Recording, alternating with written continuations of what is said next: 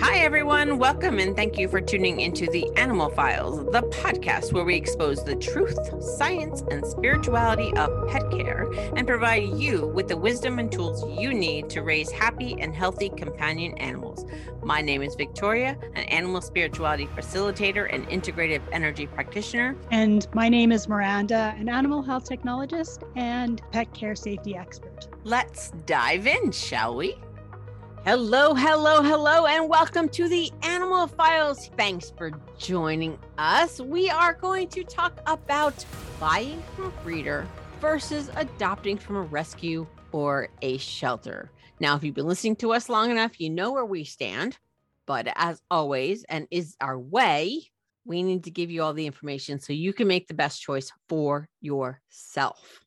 Now, even though you can get amazing and great pets from both breeders and rescues and adoption centers, there are still a lot of pros and cons and things that you need to keep in mind when making the decision. So, I'm going to have Miranda get you started on what you need to know. And we're going to start with the pros of purchasing from a breeder. One of the definite benefits of going to a breeder is it gives you the opportunity to see and interact with the breeding parents right from the get go. So you can see what their personalities are like, what their characteristics are like, what their behaviors are like. Now, that doesn't guarantee that the puppies that they have are going to have the same personalities, characteristics, and that as well. But it can give you a bit of an idea compared to when you go to a rescue shelter, you don't have any of that kind of background information.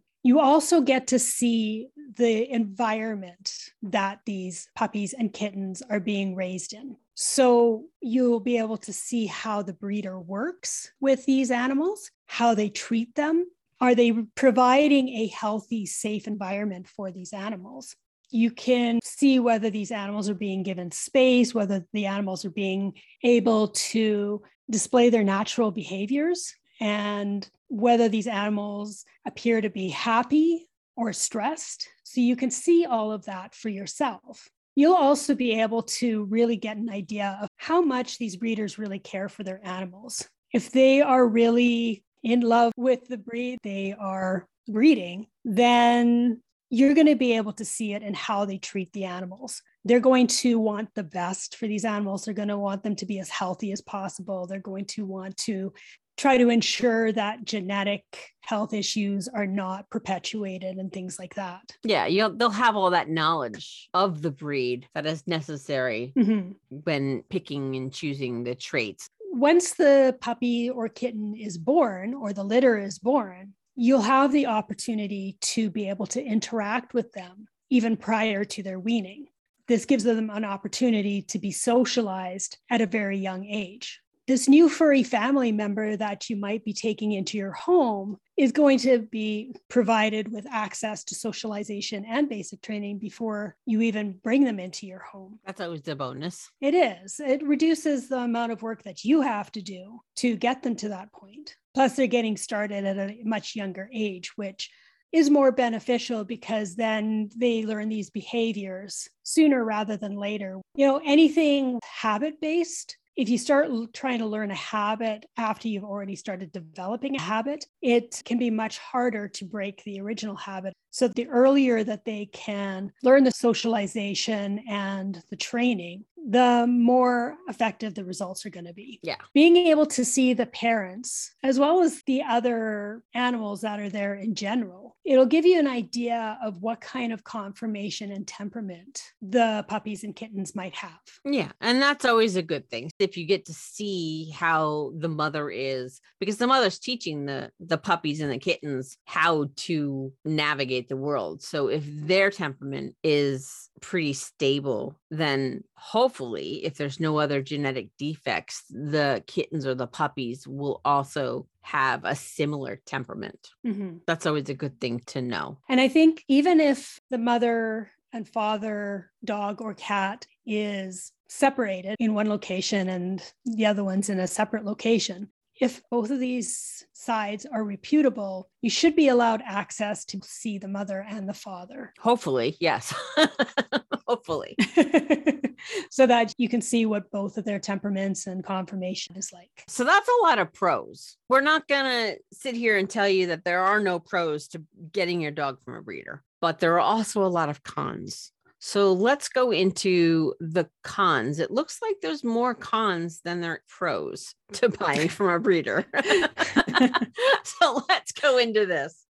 Well, sometimes pros and cons can depend on what side of the fence you sit on, but true. That's the case with this first one, in that when you go to a breeder, typically you can only get puppies and kittens. You are not able to get the more mature dogs and cats. Now, that might be an exception sometimes if they have an older dog or cat who it's not really good for them to continue having litters, that maybe they might try to find a home for that dog or cat. Now, this is where it could be a pro or a con because puppies and kittens, that's what a lot of people end up wanting. There's a lot of people who will not consider an older, more mature animal. But if you are one of those people who would like to be able to provide a home to a more mature animal, then a breeder is generally not the option for you. Now, cost is a big thing. Oh, yeah. if you go to a breeder, you can expect to pay $500 to $5,000 or even more, depending on the breeder. Which is crazy. I mean, unless you're buying a service animal, you should not be spending $5,000 for an animal. It's just, I mean, sorry. There's just no that that dog best have all of its obedience training right there, right? Done. Move in ready. My opinion. Anyway. My opinion that I will add to that is that if you are willing to spend that kind of money to buy an animal, then you should also be in a position to spend the money that is needed to properly care for the animal. Exactly. Oh my gosh, that is a big one because animals are expensive. Mm-hmm. You don't just bring them in your house and call it a day. No, there's there's grooming, there's other services, there's all of the enrichment stuff, there's bedding, there's I mean it's not cheap. And if you want to have a really healthy, thriving animal, you got to spend money on them. Mm-hmm. One of the biggest challenges when it comes to breeders is that it can be really difficult to find a breeder who truly cares about the quality of the animal more than the quantity of animals that they're breeding. A good quality breeder is breeding because, like we said, they really love the breed that they're trying to perpetuate, but they also really care about the health. They want the animals to be as healthy and as happy as possible. They understand the genetics and all the science behind it and are going to make the effort do their due diligence to breed quality animals. Mm-hmm. And these breeders are not going to be making as much money as the other ones who are focused more on how many animals can I sell this month? Yeah. One of the biggest cons, this is one of Victoria's and, and my biggest soapboxes, biggest pet peeves. Yeah. yep. it is our pet peeve. Is the idea of intentionally breeding animals, which is adding to an already overburdened pet population. Yes. And because there's really no control around breeding right now, there's really no control over how, how many animals are being added to the pet population on a monthly, yearly basis. Yeah, that's where doing your research for any potential breeder you're looking at is key because you want to make sure how many litters a year that they do, what is their rating.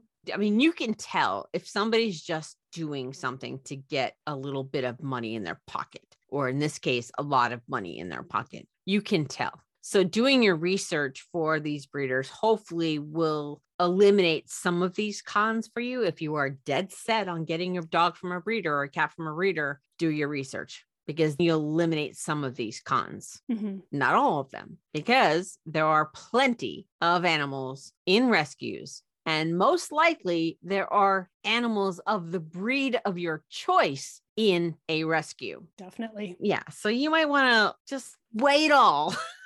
weigh it all. Because these cons really, I don't know. I always stay away from things that have high cons. My opinion, I know, but but intentionally breeding also can add extra stress to the animal unless they're doing it mm-hmm. properly. You know, if Right. they're forcing their dog or their cat to have multiple litters a year just to put money in their pocket, they don't care about the animal. right. So do your research. Yeah. And we're talking about not just puppy mills and kitten mills, which is the extreme side of it, but there's the in between where the cats and dogs are still having more litters than that's healthy for them, that they're probably not being given the space that they need, the comforts that they need. You know, the ones in between might still be providing a clean environment. They might be given relatively decent nutrition. I won't say good nutrition, but at least decent nutrition. They might be doing those kind of things. They might have some toys and stuff for them, but they're not doing their utmost to make sure these animals are thriving and healthy. Yeah. And going to breeders such as that, that would be what we consider non reputable. They are more likely to breed unhealthy animals. And then you end up with bigger vet bills Mhm. because these people don't know genetics and genetic health is really important. And sometimes some genetic issues are not covered by pet insurance because it would be considered a pre existing condition. So you want to keep that in mind as well. This is why it's really important to do research, to know what questions to ask. And we're going to give you some tips here shortly on what to look for. Because if you don't know where you're going, you could be unwittingly supporting greed and suffering if your desire to get a specific cat or dog or puppy kitten is outweighing their availability. So if you're so set getting an animal within a certain time period and you're not willing to wait until a reputable breeder or a rescue is able to offer what it is you're looking for, then you're contributing to the bigger problem.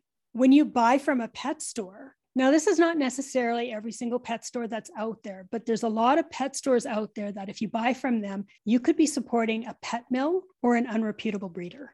You could also be supporting smuggling or other criminal activities at the expense of the animal. So I know there are some people who will get animals from abroad that they think they're getting this animal, rescuing it from an unsavory situation.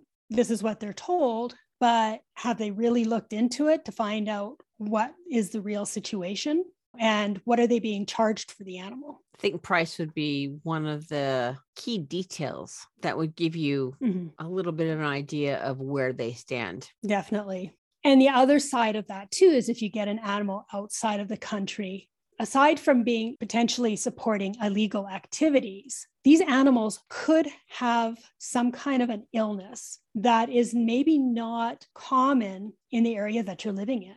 And you could be bringing that illness into this province, the state, the city, whatever it might be. Now, typically, the animals have to be quarantined and are going to be probably tested and that to see if they might have any kind of contagious illnesses. Unless they're smuggled. If they're smuggled, they're not going to be going through that stuff because they're not going to want to have anybody on their tail. They don't want to put up a red flag at a veterinarian or whatever. So they may have maybe not reputable vets that they work with. Mm, They may not even care and they're just looking for the paycheck. So that's another thing. When you're going into that possibility of illegal activity, Mhm. they're not treating these animals like we would. They're just smuggling them in, trying to make a quick buck. They don't really care. Mhm. And those animals are not getting the right care Mhm. just from the get go. They're not. Right. I would also have to believe that if these animals are being smuggled or brought into the, the country illegally, that they're not going to be going on the commercial airlines. No. They're going to be coming in through another method. Because if it's through a commercial airline, I would have to assume they're going to be forced to go through the quarantine process and all of that Yeah. the last con that we want to bring to your attention is, and again, this is one that kind of depends on how you view it, but If you're getting a puppy or kitten and you're getting them at a young age, that's going to require your commitment to train your animal properly and appropriately. Well, not starting from scratch because they'll get a little bit at the breeder, hopefully. Hopefully. But you're still going to have a lot of work ahead of you because they're only going to be able to learn so much in that short period of time. So there is going to be a time commitment and dedication that is required from you. Yeah, puppies and kittens are going to be exploring the world and exploring your house. You're going to have to make sure your house is in good condition. You want to make sure that they're not going to get outside. And from somebody who would still living in kitten world, I didn't sleep for six months, like four hours a day, because they were oh, yeah. always all over the place. And the same goes with puppies. You know, whatever they learn at the breeder, that may not be a hundred percent locked in. So they may start the potty training but typically a dog is not going to finish potty training until after you've already gotten them. So you're going to have to make sure that they create really good bathroom habits. It's a lot of work. Mm-hmm. It is. And having a puppy or kitten, it's a lot like having a brand new baby. They're not going to have sleeping habits where they sleep eight hours a day. It's probably they'll sleep for a couple of hours they'll be awake for a couple of hours they might sleep for a couple of hours. Yeah. you know i mean every, every baby is different so every puppy and kitten will be different as well. But you know they usually have these shorter time periods that they are sleeping and waking. Yeah. Mm-hmm. until they get used to your house and used to you and used to their new surroundings they need constant supervision and constant work. You're going to have to gently create these boundaries that these animals are going to have to live in for the rest of their lives. And that's a lot of commitment. So there's a lot of cons. yes. And another thing you might have to deal with as well when they're a puppy or a kitten is initially they might be whining and whimpering a lot. It can be really stressful and emotional, I guess, for them to be taken away from their mother, from the environment that they're familiar with, and being dumped into a new environment where nothing is familiar, the routine's not familiar, none of the people or other animals are familiar. So there's a lot of adjustments that they have to make. So you could end up dealing with a lot of different vocalizations and potentially some initial behavioral issues as they try to navigate their new situation. Yeah, there's a lot. The next half, we're going to talk more about rescues and shelters. But before we close out the first half, let's go through some tips that the folks at home need to know about responsible breeders and how to choose them properly. Mm-hmm. One of the things is check if the breeder has a valid license for breeding. This is not always possible because unfortunately, there's still a lot of places where a license is not required. But I still recommend that you ask if they have one. Maybe they don't have a license, but maybe they have some other documentation that they could show you that might help you to feel they are a more responsible breeder. Mm-hmm. This next one's really good, especially if you want a purebred. This is actually really important if you want a purebred. Another thing to check is if they're registered with the AKC or the CKC or another major kennel club, because these particular organizations have rules and guidelines. So if they have a registration through those organizations, that's another way to figure out how reputable they are or not. Hmm. I'm assuming most people are familiar with the certain forms of AKC and CKC. What those stand for is American Kennel Club and Canadian Kennel Club. But I'm sure they probably have one in the UK and other places too. And I'm not sure what the names for those would be. So you'd have to do some searching for that. Another thing that helps to show the breeder's knowledge and their desire to have a healthy breed is they should be able to provide you with information about the breed and their lineage. So it's not so important on the appearance. The focus shouldn't be so much on the appearance. It should be focused on whether or not they are healthy, whether there's going to be congenital issues or if they're going to have problems with their joints. For example, with German Shepherds, they often will have hip dysplasia. So, a reputable breeder is going to breed German Shepherds to not perpetuate that hip dysplasia issue. And if they are repeatable, they would have access to their genetic testing Mhm. because they would have done those tests to make sure that the line that they are working with doesn't have a prevalence of certain issues within the genetic coding information of that line. Mhm. There's so much knowledge that a good breeder should have. so they should be knowledgeable about the breed itself, like we said, their genetics, their health, what is the best nutrition for them, how to provide enrichment activities and an environment for their physical and psychological benefits. They should care about that. Mhm. And with nutrition, they should be concerned about the quality of the nutrition that they're feeding them. They not, may not be fi- feeding them the high end stuff, but it should be at least relatively balanced. Yeah. And they should be willing to answer any questions that you have and provide you with support after you have brought one of their puppies or kittens home with you. Yes. So there should be some ongoing support. Yes. And this next one is huge.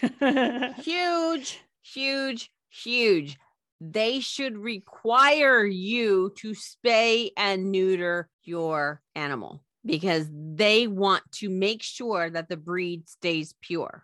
And if they are Mhm. going to allow you to maintain an intact animal, they are not interested in bettering the breed. Mhm. That's a red flag. Right. There should be a contract in place that you sign that specifically says this is a requirement. And they may have something in the contract that says we will take this puppy or kitten away from you if you do not abide by this agreement. Mhm. That's an important one. Mhm. So they should have a contract for you to sign. If there's nothing for you to sign, that's another red flag. hmm But when you do get provided with a contract, make sure you read it in detail so that you know exactly what you were agreeing to. no signing on a dotted line with no knowledge of what says in the contract. Right. We tend to do that a lot. We do. Read it word for word. Yeah. So you should be allowed to take the contract home with you so that you have time to read it over in detail. If they're expecting you to read and sign this contract in five minutes, then Red flag. that to me, yeah, that to me is a sign that they don't really want you to know what's in their contract. I've had that happen quite a few times. People want me to sign something. And it's like, oh, well, this is what it says. This is what it covers. Just sign it. Yeah, no, read it. Yeah. Here's another one. They should be willing to accept the animal back if it's not a good fit for your family. Mhm, definitely. And that means refunding their purchase price too, Yes. Very. or at least a prorated version of that. but yeah, they should because they want to support the animal. So they will do whatever they need to support the animal. And if that means accepting it back home because it wasn't a good fit, that should be a part of their protocols. Mhm. And in order to try to help reduce that possibility of a mismatch, they should want to evaluate you to make sure you are going to be a good fit for their dogs or cats. Good point. There should not be any matching or agreement signed from a distance, regardless of whether it's a pandemic or whatever going on. There should not be anything done from a distance. You should be going there in person and meeting them and interacting with the breeder Yes. as well as the animals. Yep. So let's quickly go through these last four. We mentioned it earlier on that they should not have puppies or kittens continually available. If you genuinely like a particular breed and you have your heart set on getting that breed, then you should be willing to wait for a good, reputable breeder to have those puppies or kittens available and not just go to any place that might just happen to have it available when you want it hmm when we talk about the environment of these animals, a good reputable breeder will have a good setup for these animals. They're not going to be living outside exclusively in outdoor kennels. They're going to have access to a warm environment. Now, I haven't been to a breeding place, so I don't know exactly how they have it set up. Maybe they've got sort of like a shed set up, but ultimately, it should be comfortable, it should be clean, it should give them room to move around, and behave like a dog, behave like a kitten, and not restrict them overly much. They should have different like toys and enrichment activities that they can go in, access. They should have people available, whether it's a breeder, the volunteers, other employees, or whatever, who are going and interacting with these animals and engaging with them. So these are all things that you should be looking for. And they should be getting access to regular exercise as well. And you should not be allowed to acquire any puppy or kitten until they are at least eight weeks old. At least they need to be fully weaned.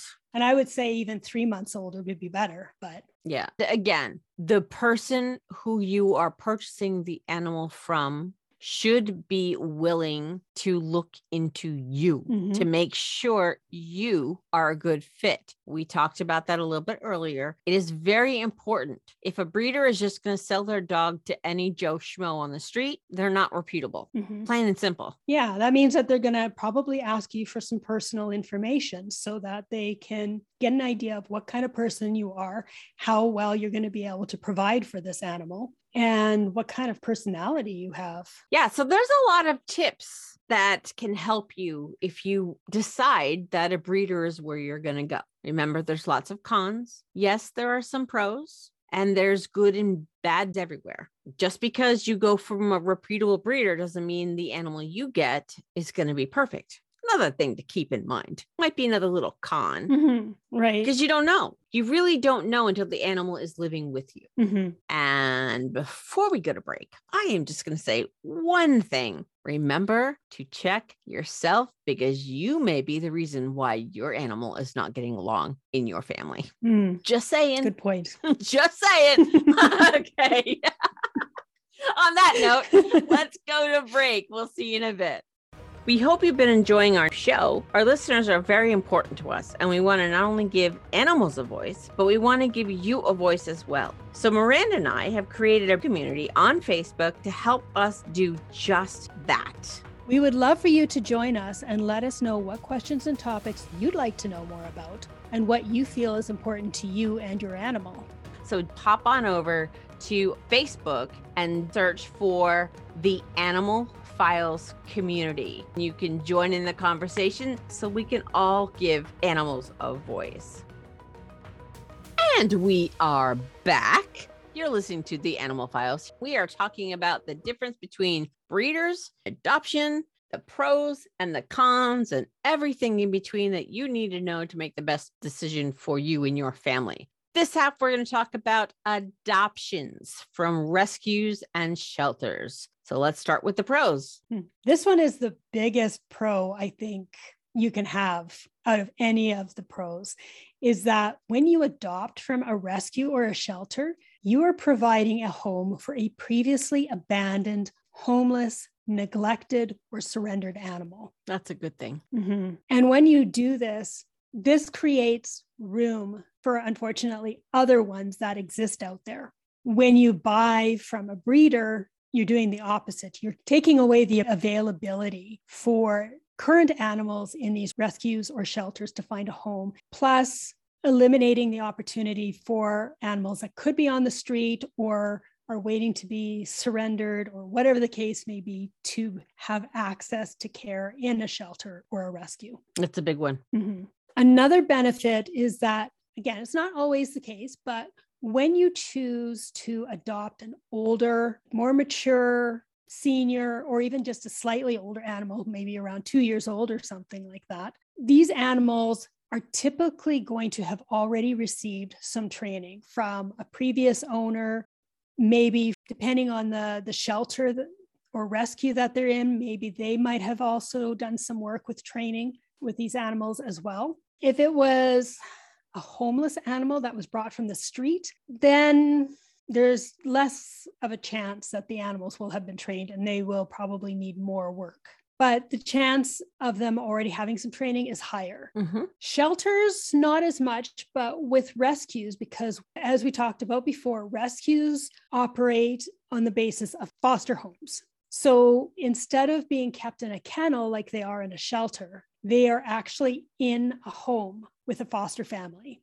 And because of that, because there's more interaction, one on one interaction with the animal, there's usually more information that can be provided on the animal's personality, their temperament, their preferences, any challenges, physical or behavioral challenges they might have. So you will know about a lot of these things ahead of time. Some of these animals could have behavioral challenges, but most of them are usually pretty stable. Yeah. And most of the challenges are things that need to be worked on because of the history, right? Whether they were found as a stray or whether they were neglected or abused. And that stuff is workable. Mm-hmm. Don't let anybody tell you that just because an animal has a behavior problem, it can't be worked with. No, the key thing with it is patience. Yes. You need to have the patience and well, and also willingness patience and willingness to work with it. So, I mean, it could take a few months or even a couple of years,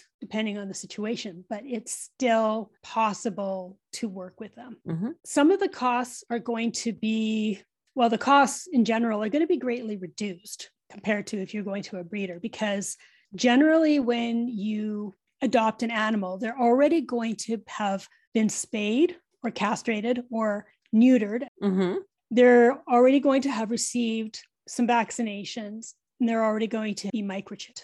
And then there's the adoption fee itself. But even if the adoption fee is $150, that's still a lot less than what you're paying a breeder. Absolutely. And you're helping the rescue pay to have these animals vaccinated and spayed and castrated and microchipped. That's where that fee goes. That fee goes to helping them do what they do to provide homes for these animals. Mm-hmm. It's a donation, really. If you purchase from a breeder, you're just putting money in their pocket. Mm-hmm. When you adopt from a rescue or a shelter, you're basically donating back into their supporting them coffers mm-hmm. to help them help more animals. Mm-hmm. Like a reputable breeder, a private rescue and most of the shelters will take an animal back if it's found that the animal is not a good match. Mm-hmm. And again, they're going to try to do what they can to try to make the best match possible. But shelters in particular don't have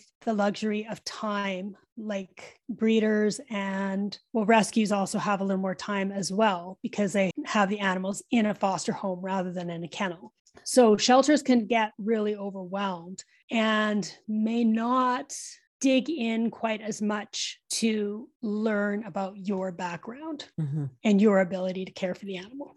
Hopefully, you will take that responsibility for yourself and really look at yourself and your living situation and ask yourself can I really take care of this animal properly? And is the living situation in my home appropriate for this animal. Rescues and shelters also have a variety of mixed breeds. Mm-hmm. You know, you can get purebreds at these places, but more than likely they will be a mixed breed. And here's another pro for you mixed breeds often have less inherited genetic health challenges than purebreds. Mm-hmm. Something to keep in mind. So that might help you mitigate some of future vet costs mm-hmm. because they'll be, on average, healthier animals throughout their lives. Mm-hmm. Now, I do know with some mixed breeds, like cockapoos, for example, some of the inherited health conditions that are in either of the breeds can end up showing up even in the mixed breed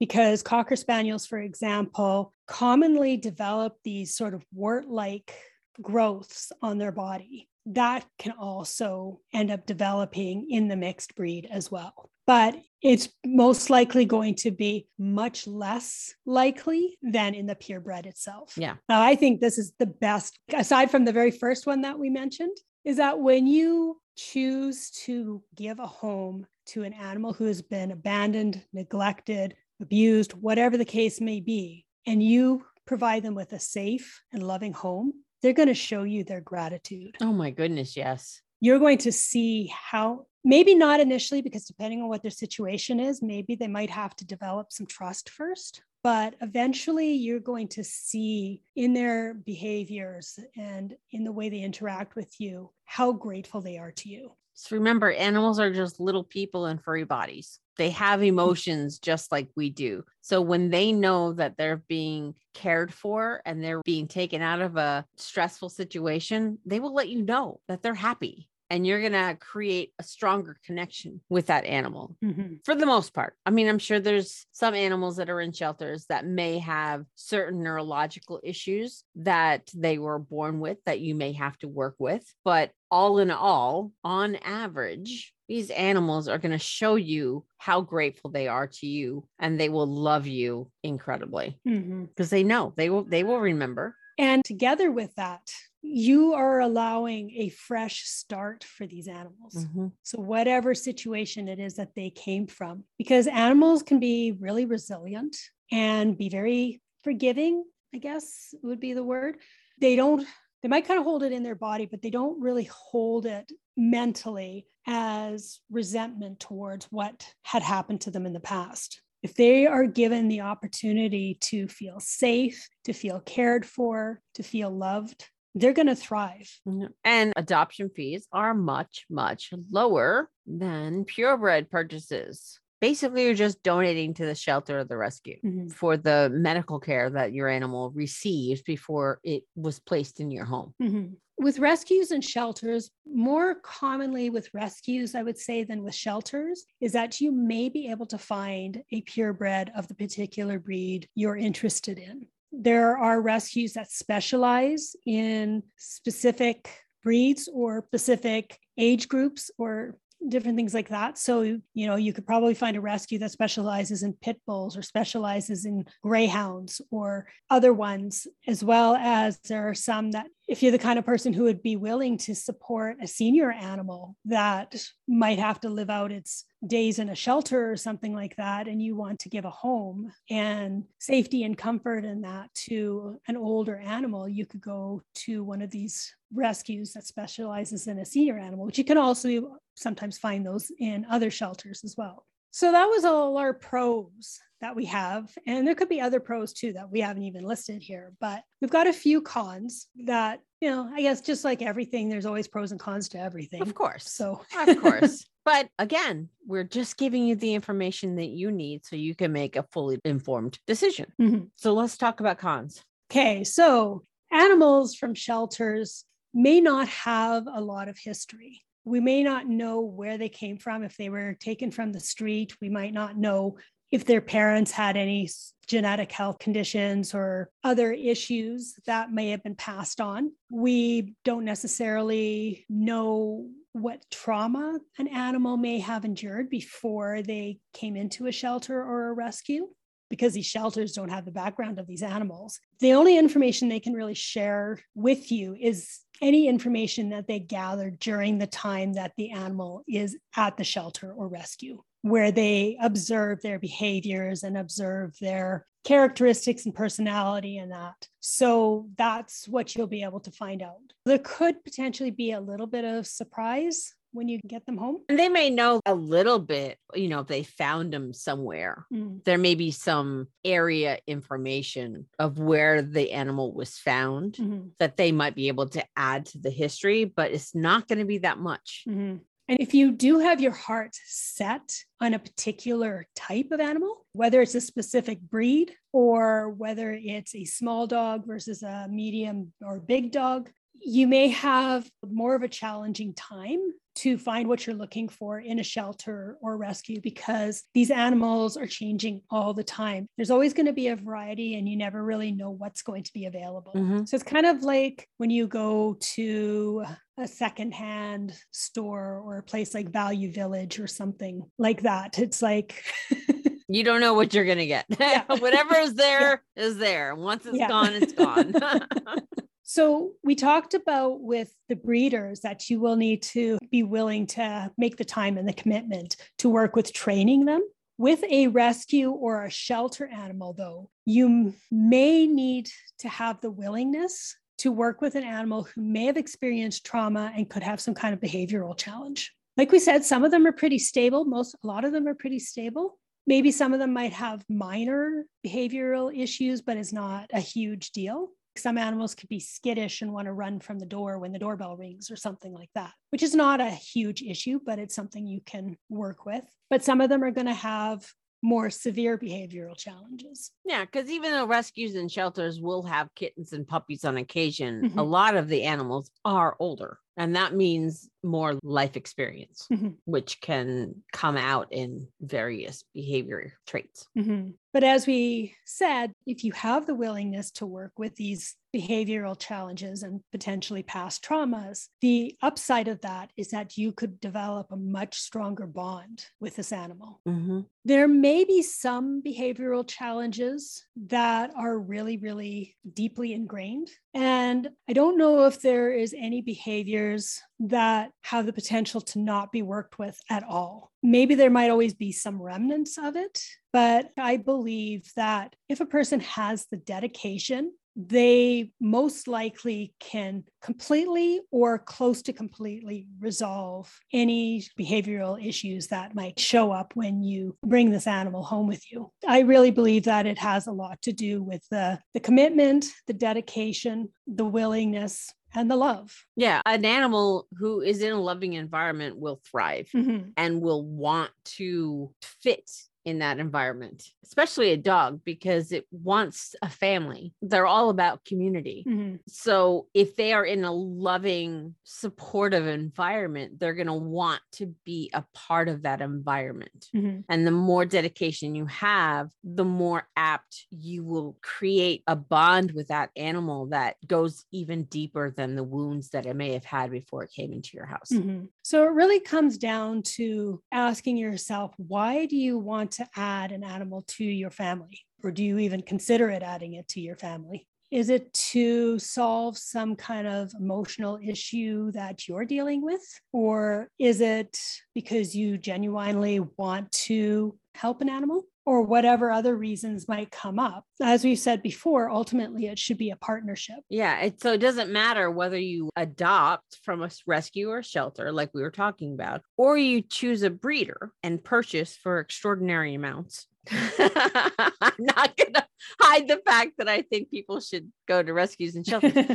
but you have to consider that no matter where you get your animal, you need to understand that there is a commitment involved. This is not to fill a void in your heart. This is not because your kid won't stop stomping their feet because they want a puppy so bad. You have to understand that this could be, especially with cats and dogs, a 10 to 15 year plus commitment. Obviously, smaller animals live shorter lives, but we're mostly talking about cats and dogs here today. Mhm. There is a time commitment. You need to understand that when you decide to bring an animal into your home, whether it be from a breeder, whether it be from a rescue, that is a lifelong commitment for that animal, and you cannot take it lightly. Yes. Bringing an animal into your home is not a temporary thing. It's not like when you buy something like a purse or a coat or something like that from the store, and then you're like, oh, this isn't really the right color for me. Oh, this isn't really the right whatever for me. I'm going to take it back.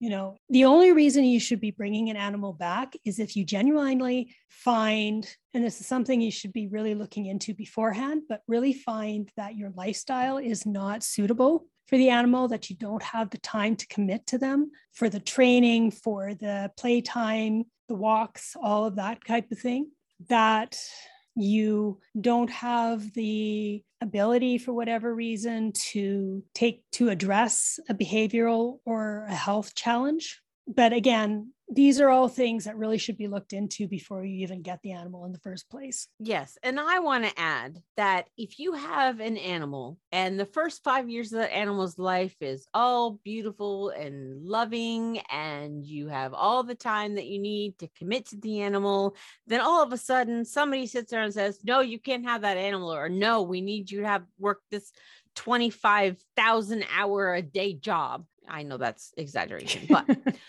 you don't just drop the animal like a hot potato and move on with your life. Mm. It's a commitment. Mhm. And if you cannot commit to that animal, you have to keep the door open. Like, okay, do you know what's going to happen in five years? No, we don't know, normally know, but we have a pretty good idea that we're not going to look for massive change in our lives Mhm. in five years. Mhm. And if you are looking at that way, are you bringing that animal into your plans or are you just going to, you know, drop it like a hot potato and move on from the animal like, ah, I'm done with you? Mhm. If that's your personality, don't get an animal from either a breeder or a rescue. Mhm. Don't. I had to get on a couple.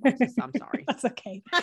well, I'm going to add too that I know there's people out there who aren't going to agree with this and are going to say, well, children are completely different from animals and how we treat them. And that, you know, if you, let's say, are renting and you have to find a new place and you're finding places that are not accepting of animals. Well, there are places out there that are not accepting of children. So if you had a child and you found a place that didn't accept children, would you abandon your child because you want to get into that place that doesn't allow children? Ooh, I like that question.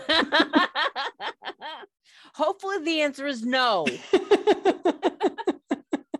My personal view is that the same way of looking at it should be taken with animals. Now, like I know that it can be a lot more difficult. There's a lot more places that don't accept animals than children. But I think if we really want it, I think we can try to find a way to work around that. There's always ways. I've had animals my whole life. I've always found a way to work around it and have my animals come with me. Mhm. Always. There has never been a time in my life when I had to give up an animal for something else. Mhm. It never even crossed my mind that that would be an opportunity. Mm. My animals come with me, period. Doesn't matter. If I was given a job in another country, I would do what it takes to, okay, if I can't bring my animal, I may have to pass. Mhm. That's just the way my brain works. Mhm. When I commit to an animal, I am committed for their entire life and I will adjust my own to accommodate them. That is priority for me. That's what is important as an animal guardian, as a pet parent. There is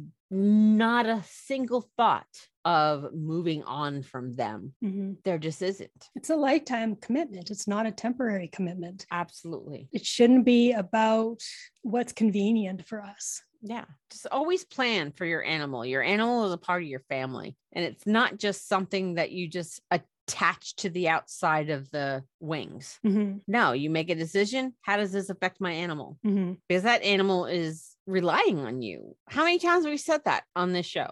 Animals rely on us to keep them happy, healthy, safe, period. Mhm. And here's some other things to consider before you decide to add an animal to your home, to your family. You want to make sure that, again, you have the ability to commit to them for their entire life and you have the ability to properly care for them. You want to avoid being in a rush or being impatient in bringing an animal into your home. Really make sure you're getting the right animal, really make sure that the animal is the right fit both for the animal as well as for you. Consider what are the must haves in an animal and what are the nice to haves. Mm, I like that.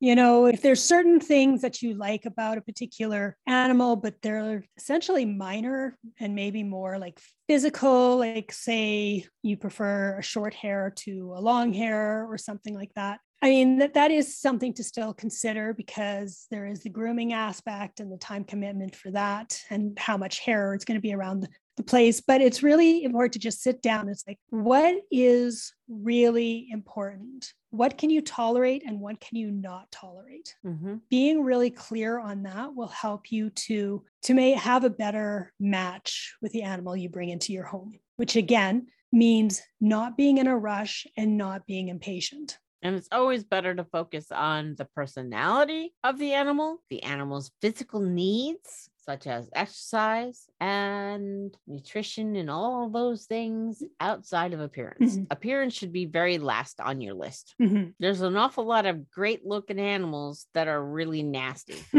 So, so focus on the personality and the activity level of the animal and what works best with your family over appearance. Mhm. Animals are not entertainment. They are not something simply to add a bling to your newest outfit. Mm. These animals have feelings, they have emotions, they get traumatized. they need to be 100% considered a sentient being. They have a soul. They're not decoration, they're not entertainment. Mhm. And I swear that if you take all of these things into consideration, you will be our best friends.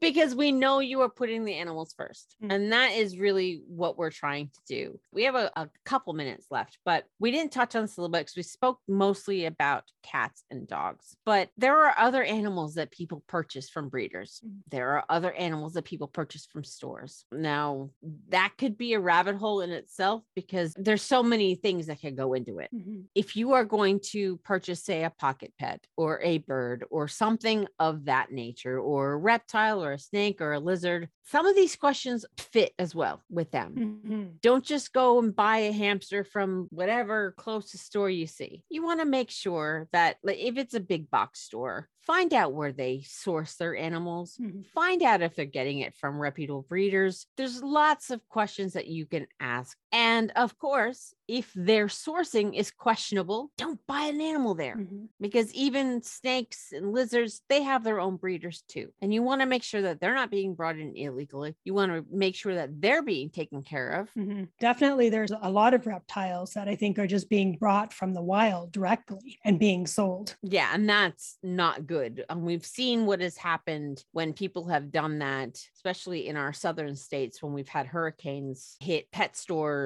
There's a lot of invasive species now Mhm. that there are animals that do not belong in this country that people are buying that are destroying our ecosystem. So make sure you do all of the research necessary, no matter the animal Mhm. no matter the animal. Find out everything you can about whatever establishment, whatever breeder, whatever pet store you are looking to purchase at. Mhm. And really take the time to learn what kind of care the animal, whatever type of animal it is, actually needs. You know, we share a lot of information in regards to cats and dogs. We haven't talked so much about other types of animals, but each species of animal requires specific types of care. And you really need to if you're going to research on the internet, make sure you're finding reputable sites, not people who are just sharing their opinion, but people who actually can show that they have strong knowledge behind it. Doesn't necessarily mean that they have to have a certification or specific education or something like that. But you can tell the difference between somebody who's just randomly sharing an opinion and compared to somebody who is, you know, been working with a specific type of animal for a long period of time. Reptiles, I know, are very, or exotics, I know there are lots of challenges with. Mhm. Here, where I am, we have a reptile rescue society that is often taking in rescues of these exotics who have various health issues, often metabolic issues, because people don't know how to properly care for them. They don't know what kind of lighting and heat and nutrition and all of that that is needed. And they end up having severe health issues. So make sure you know what you're doing before you get an animal. Don't just get them just because you think it's neat or cute or filling a hole of some sort. Yes. And I might add that a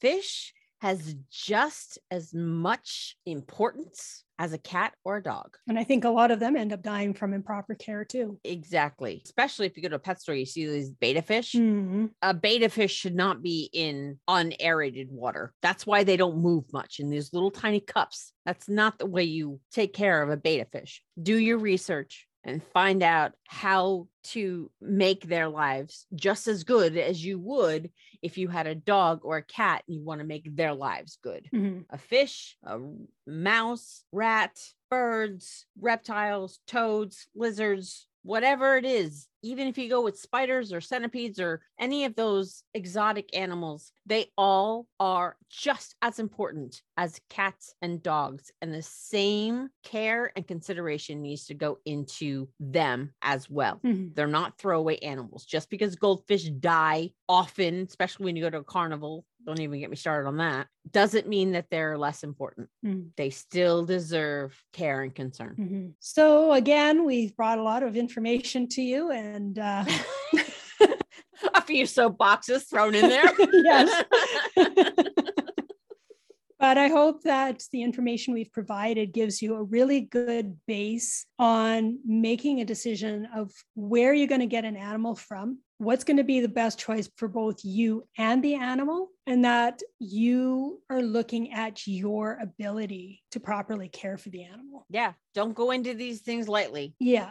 So, again, if you have any questions or anything you would like to share with us in regards to this, your experiences, we would love to hear them. You can connect with us on our Facebook page, The Animal Files Official. You can join our group, the Animal Files Community. You can go to our website, the Animal Files Podcast.com. On our website, you can find the link for our Patreon page and for our merchandise page if you'd like to support us and contribute to us bringing more content like this to you. If you ever want to reach out to us directly, you can reach us at the Animal Files Podcast at gmail.com. And we're also on Twitter at the Animal Files. We're on Instagram too. Yes. So we're everywhere.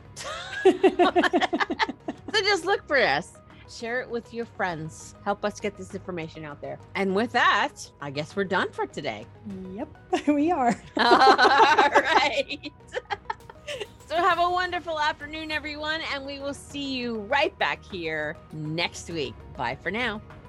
Thanks for listening to today's episode. If you enjoyed the show, please be sure to rate, review, and recommend the show on iTunes or wherever you get your podcasts. If you want some more great info, be sure to check out www.theanimalfilespodcast.com.